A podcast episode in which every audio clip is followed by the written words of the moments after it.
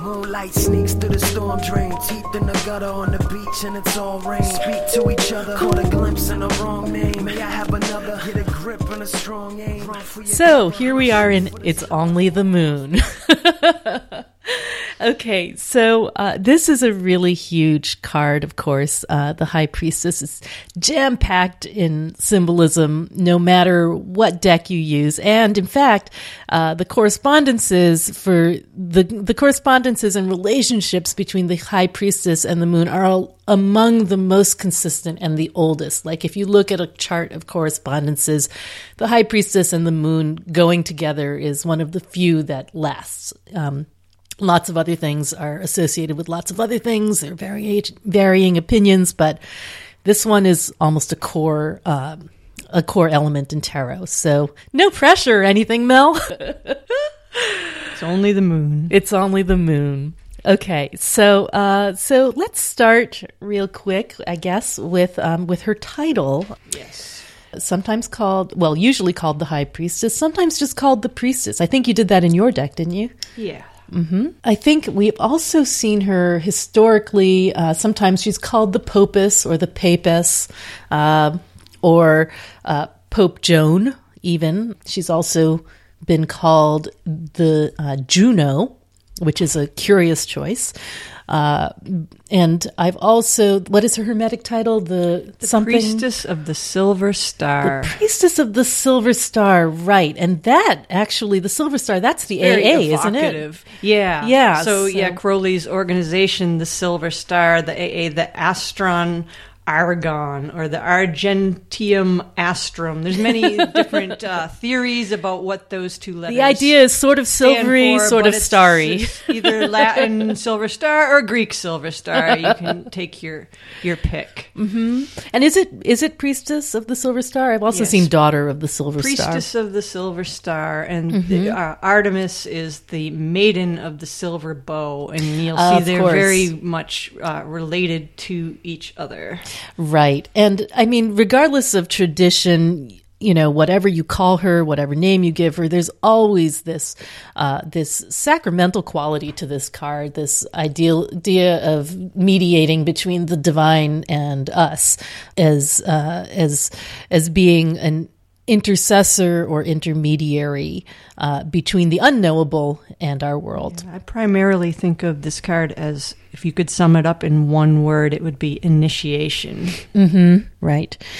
Okay. And well, as for the astrology, as we were saying, it's all about the moon. And there is, I mean, so much lunar lore packed into both versions of this card. Where should we even start? Crowns? I don't know.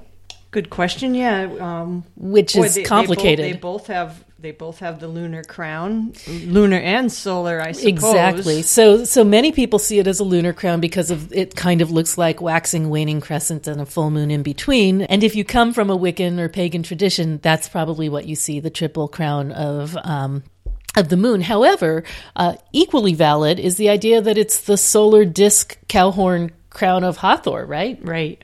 Or the sun and moon conjoined. You have both the crescent and the solar disk, kind of also reminiscent of Isis. So, you know, the earliest representation of the priestess is said to be the heavenly Isis, where all the Virgin Mary stuff, the Virgin Isis comes into play.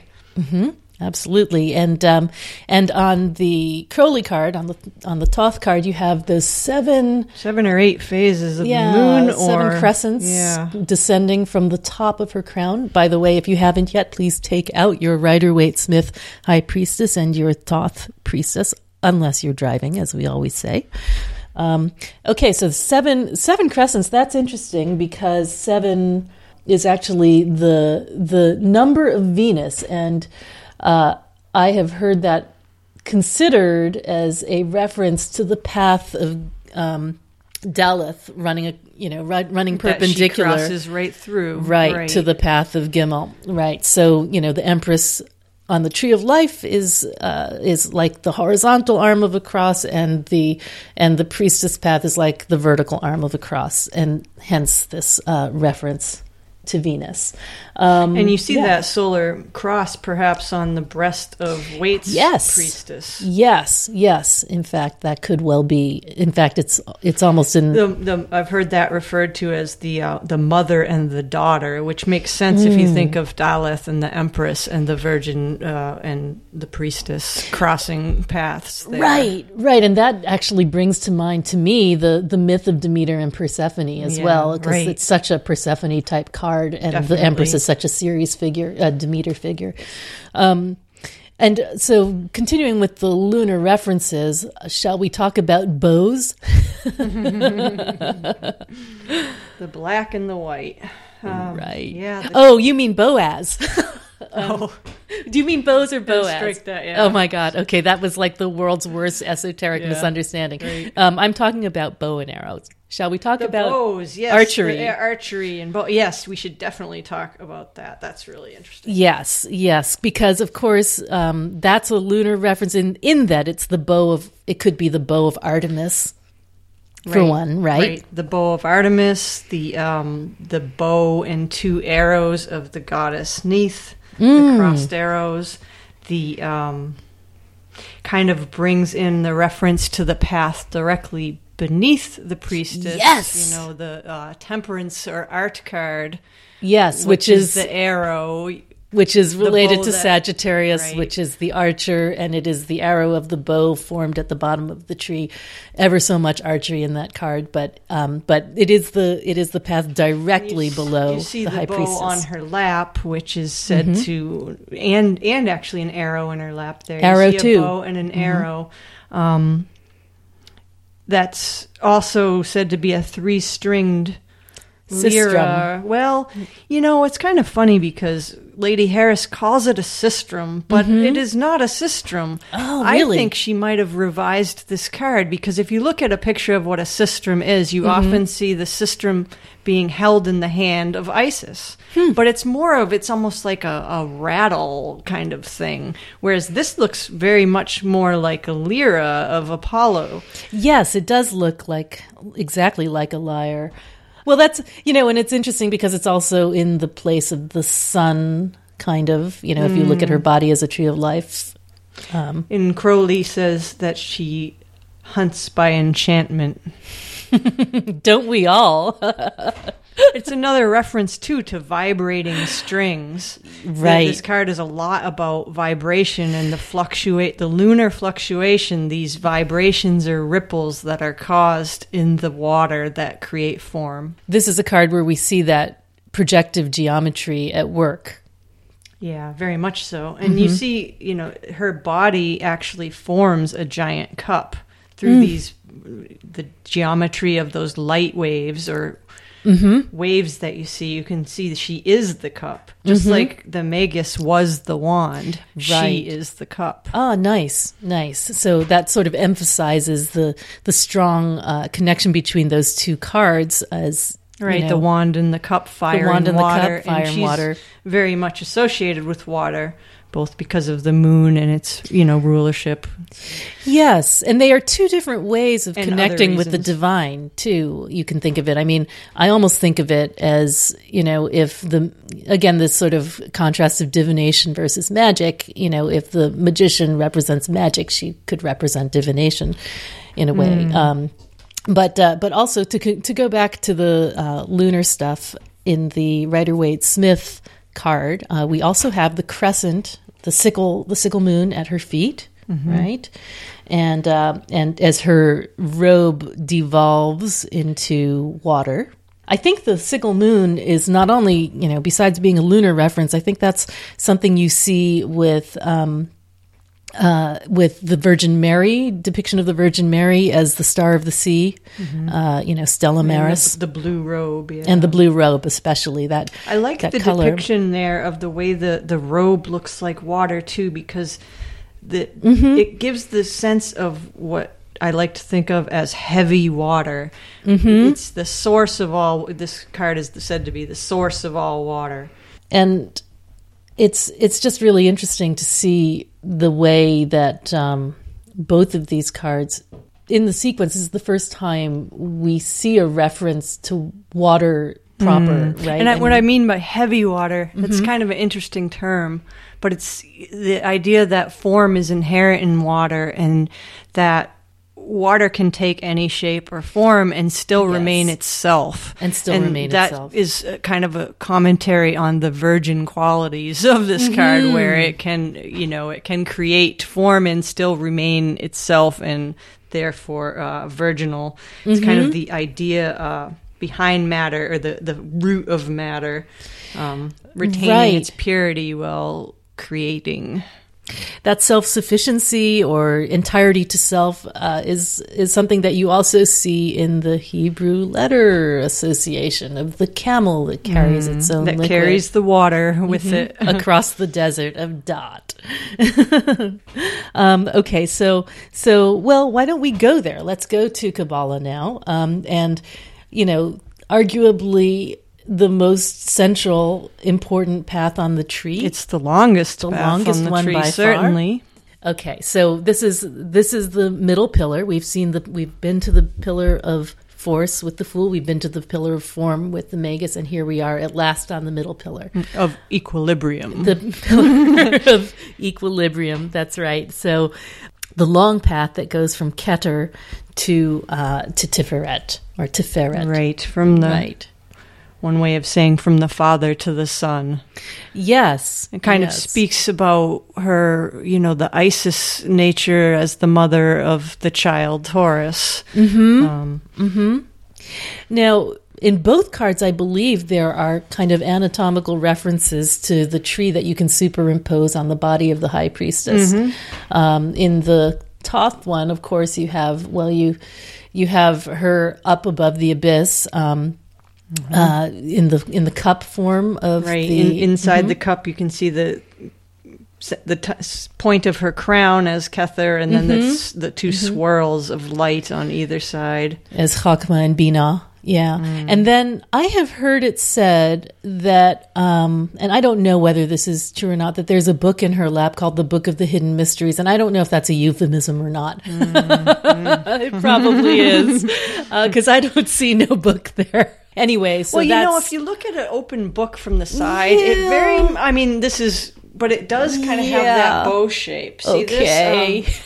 Yeah, I see that. You can kind of—it's if you use your imagination. Don't want to do that. But clearly, but that can be Dot. Anyway, if it's going to be a closed book of hidden mysteries, a closed hidden, it looks like an open book to me. Yeah, it does. Well, and I think, you know, it could well be, as we mentioned before, a reference to Apollo's bow, the sun bow, or lyre or lyra. And then, of course, you have the moon under her feet. And then, and then you have all this flowering life gardens of Malkut in the bottom where, you know, things go from being, how do we put it, the... I think it's Crowley who calls her the idea behind all form. Is correct. That it? Right. There you go. And you have it written there. The path that travels from the archetypal world of Atsilut down to the formative world, Yetzirah. And that's why we have, you know, matter taking root and blossoming. Right. And we see down there, you know, not only the forms there are... Some of them, this looks like a sunflower and a pine cone, the Fibonacci spiral, the sequence... Wow. The crystalline kind of platonic solids going on there, you know? Yeah. All the different ways that matter can take form. And it also is familiar from our own natural world, as you're saying there. That's fascinating.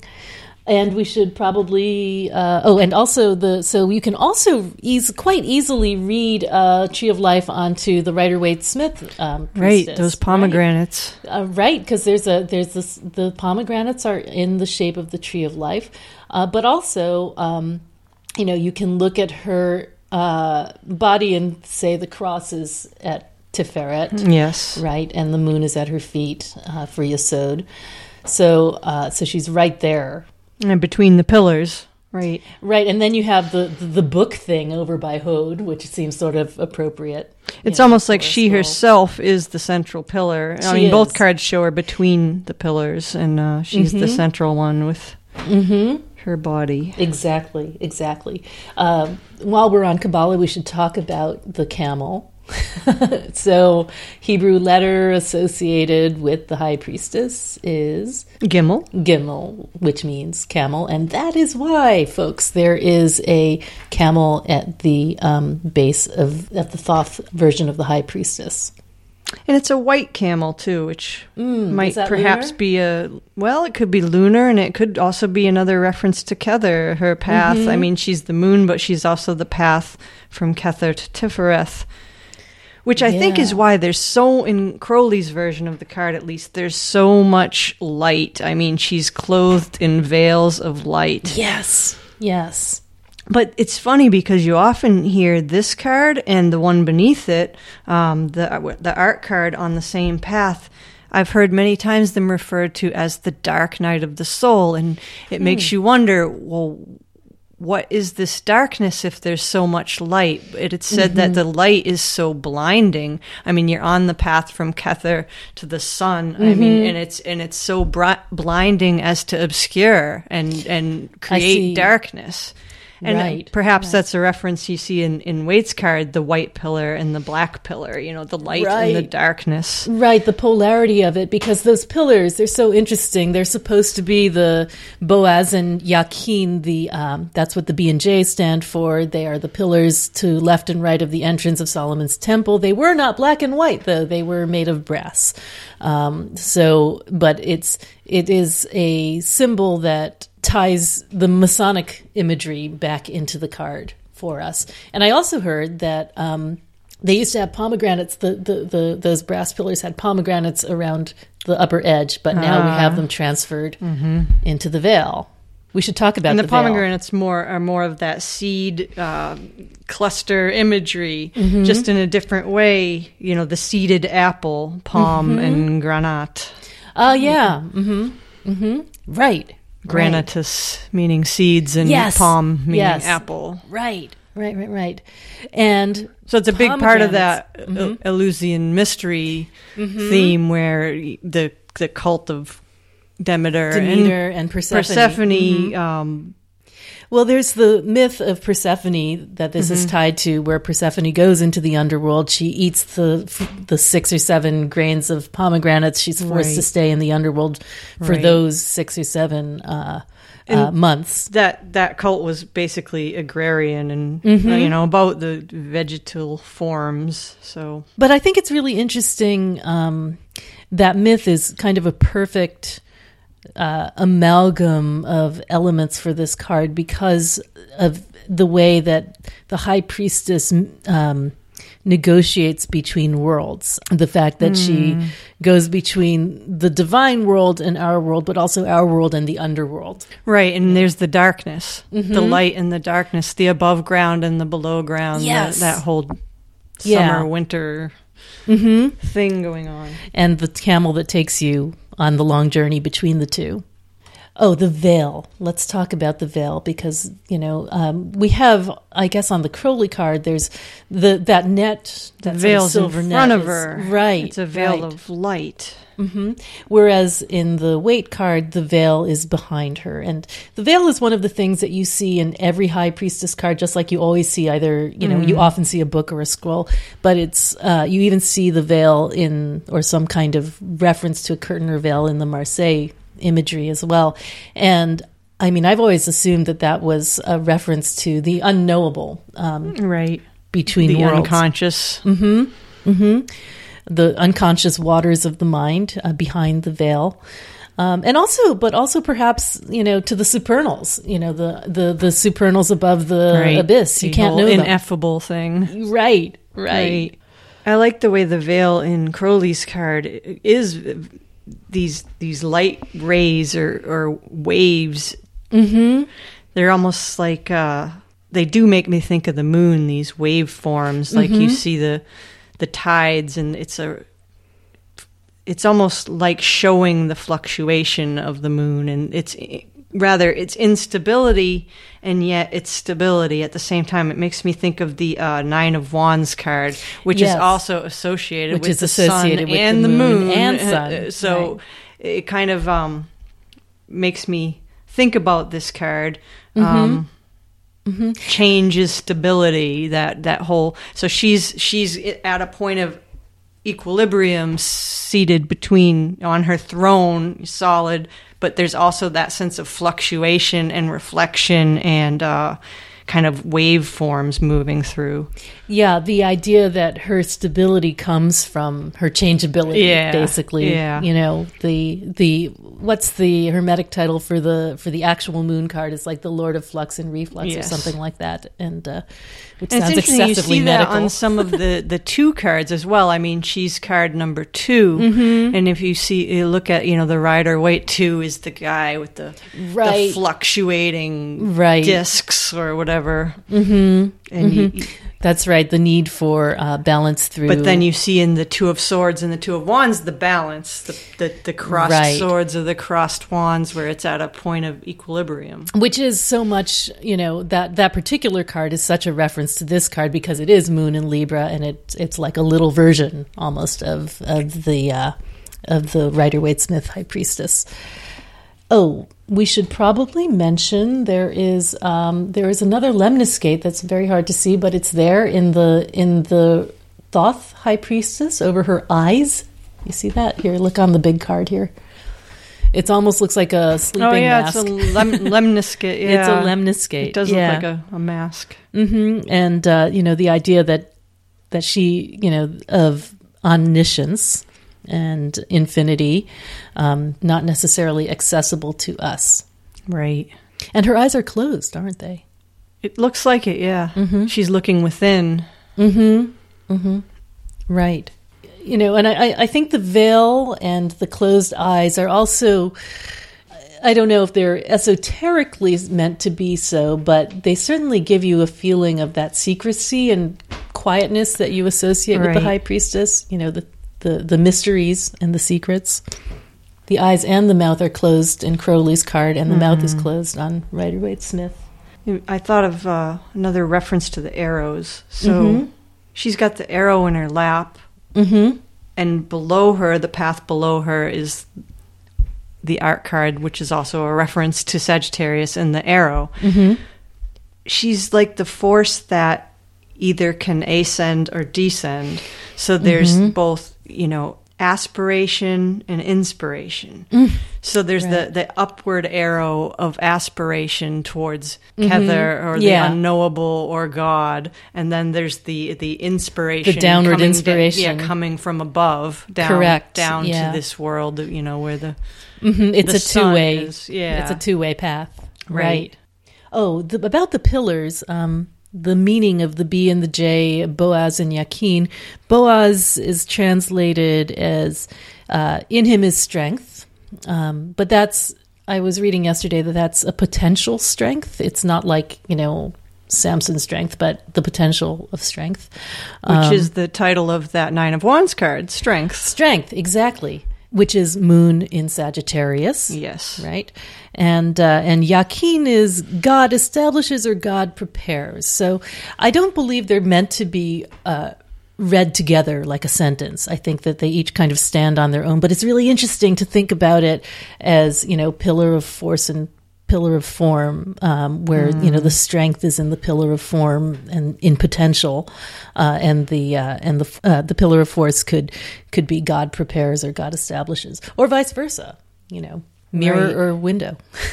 And the colors, white and black, could refer to Kether and Binah. They could. Who knows? But they're said to be white and black. They're supposed to be polar. So they're said. Yeah. The yes and the no, the light and the dark. Right. All right. And it's also interesting that she's between the pillars, and the other card that's seated between two pillars is, the Hierophant. Well, also justice, although that's a sort of in the Rider-Waite-Smith specifically. Ah, okay. But yes, but no, so there is this. But they're not the same pillars. They're not the same pillars. It's so easy to draw comparisons with so many others. I mean, like you can say the high priestess versus the magician. You can say the high priestess versus the Hierophant. That's incredibly clear contrast. Or you can say even the high priestess versus the empress. It's almost like she forms a binary or a polar opposite with any one of those. And you get a different aspect of her face. So in Manley Hall's reference book, there's a painting by J. Augustus Knapp of the Saitic Isis, and there's an inscription underneath. I think the statue is at the Temple of Athena at Sais. So it says, "I, Isis, am all that has been, that is or shall be. No mortal man hath ever me unveiled. The fruit which I have brought forth is the sun." Ah, and the sun is in quotes with a U, not an O. Right, got you. So that refers both to her as the mother of Horus, as the mother of Horus, as her path between the sun and Tiferet, the son of God, in a sense. Okay, great. Mm-hmm. Terrific. So we've got Isis imagery, we've got Mary imagery, we've got Hathor imagery, we've got Demeter and Persephone imagery. It's sort of like, the sacred feminines. We've got all virgin and fertility. Yes, both. Yes, at both once. At once. We've got water and light and darkness. And darkness. Yeah, and it's interesting. What is the? I'm trying to remember which binary goes with this one on the Tree of Life. With the High Priestess, we have wisdom and folly. That goes with this particular interesting path of the moon. Well, this is interesting because that is almost like a moon reference right there, right? Because you have lunacy that comes from the moon, and yet you have the moon's intuitive wisdom or something like that. Right, and it also makes me think folly, the fool, and Kether, and wisdom, and Chokmah, perhaps. Maybe so, right. The equal-armed cross, we mentioned that right at the beginning, but that is, the idea that it's equal-armed is important, that it's not sort of a, long cross. Right, it's the solar cross. It's the solar cross, and it's, references to every set of four that we have, whether it's cardinal directions. Sometimes you see that as also the six-pointed star instead of the solar cross. Right. Again, a Tiferet reference. Anything else we need to cover in here? I sort of feel like there is, but I can't think of what it would be. I'm sure there is. Yeah. Symbol-wise, anyway. Numerology, colors, smells. Oh, yes. Well, first of all, it's worth pointing out that the Roman numeral 2 just, again, encapsulates that sort of binary thing that's going on. The polarity, the tides, the poles, the reflection, and duality. And, and it's also worth looking for, hopefully at some point we'll have the chance to do the minor arcana as well, which we may be able to do with your support. But it's interesting to think of this card and then to remember the moon minors, which would be, as we've said before, the 9 of Wands, moon in Sagittarius, the 2 of Swords, moon in Libra. Right. There's also moon in Taurus, 6 of Pentacles or discs. Discs, yeah. Yeah. 6 of discs. And there should be 2 more. Oh, there are. We can do 2 more. Oh, I don't want to. I want to do it in my head. Moon in Aquarius, 7 of Swords. Yep. Let's see. Cancer. Moon in Cancer. Yep. Four of cups. There we go. Yay! Yeah, there it is. So, so when you're looking at that card, this card can be in the back of your mind as well because it's intimately tied to those. So here's. Oh, let's see. I didn't have any camphor on hand, going to smells, but I have what people use for synthetic camphor. So you may want to think before you smell this, it's alpha-pinene. So, of course, camphor is a terpenoid. It's something you get from, the idea is from evergreen trees. And And camphor is always associated with these watery fragrances. And so this has, you know, a little bit of that sharpness.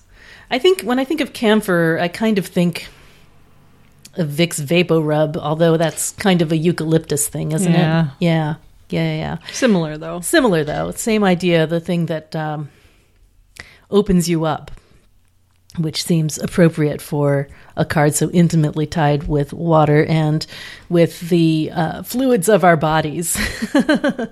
So this is interesting. The moon is in G-sharp.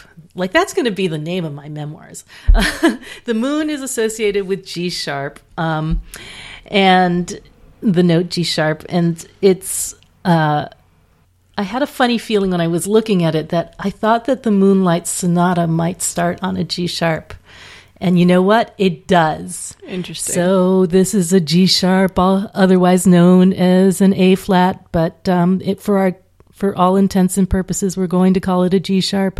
And the interesting thing is that the Moonlight Sonata is actually in C-sharp, the key of C-sharp, but it starts on G-sharp, which is essentially part of the tonic chord of C-sharp.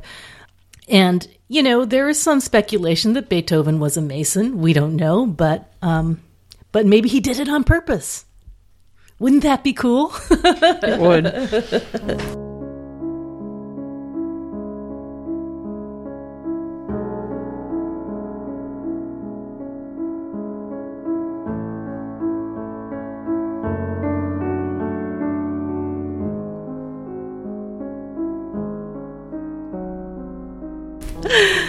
So this is kind of fun. I looked at Agrippa's suffumigation for the moon, which has, besides camphor as ingredients, frankincense, because all the gods love frankincense, white poppy seeds, so white for the moon, I guess, bull eyes. Maybe because, I don't know, the moon is exalted in Taurus. I don't know. Interesting. Goose blood, frog heads. Ew.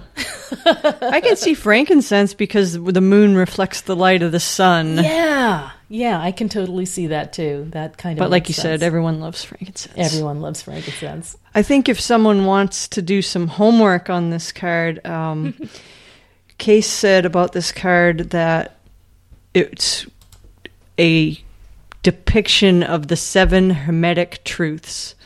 Really? And if you want some reading, you can go to page 6 of Wang's Kabbalistic Tarot book and read those seven truths, because they really do apply to this card. It's pretty incredible. Wow. Oh, it's great. I'm not going to read it to you. You're going to have to look it up. And perhaps those seven lunar crescents that you referred to are related. I can totally see that. So, well, you know what? I'm going to just read the names of them. Yeah. And then they can go. They're fun. Okay. Number 1, the principle of mentalism. All is mind. Number 2, the principle of correspondence. As above, so below. The principle of vibration. Nothing rests. The principle of polarity. Everything is dual. The principle of rhythm. Everything flows out and in. That's flux and reflux, the moon, right? Yeah. The principle of cause and effect. Every cause has an effect. Hey, this is thermodynamics. And the principle of gender. Gender is in everything. Unless you're Crowley, in which case a penis is in everything. Oh, man. Is this a family show? Well, it has to be in something. Okay. Well, anyway, yes, those seven... Timeless Truths, brought to you by Mel and Susie from Robert Wang's The Kabbalistic Tarot. He has more to say about them, and it's worth reading. Okay, I think that wraps it up for the High Priestess, and we'll be back next time with the Empress. Thanks. Come back.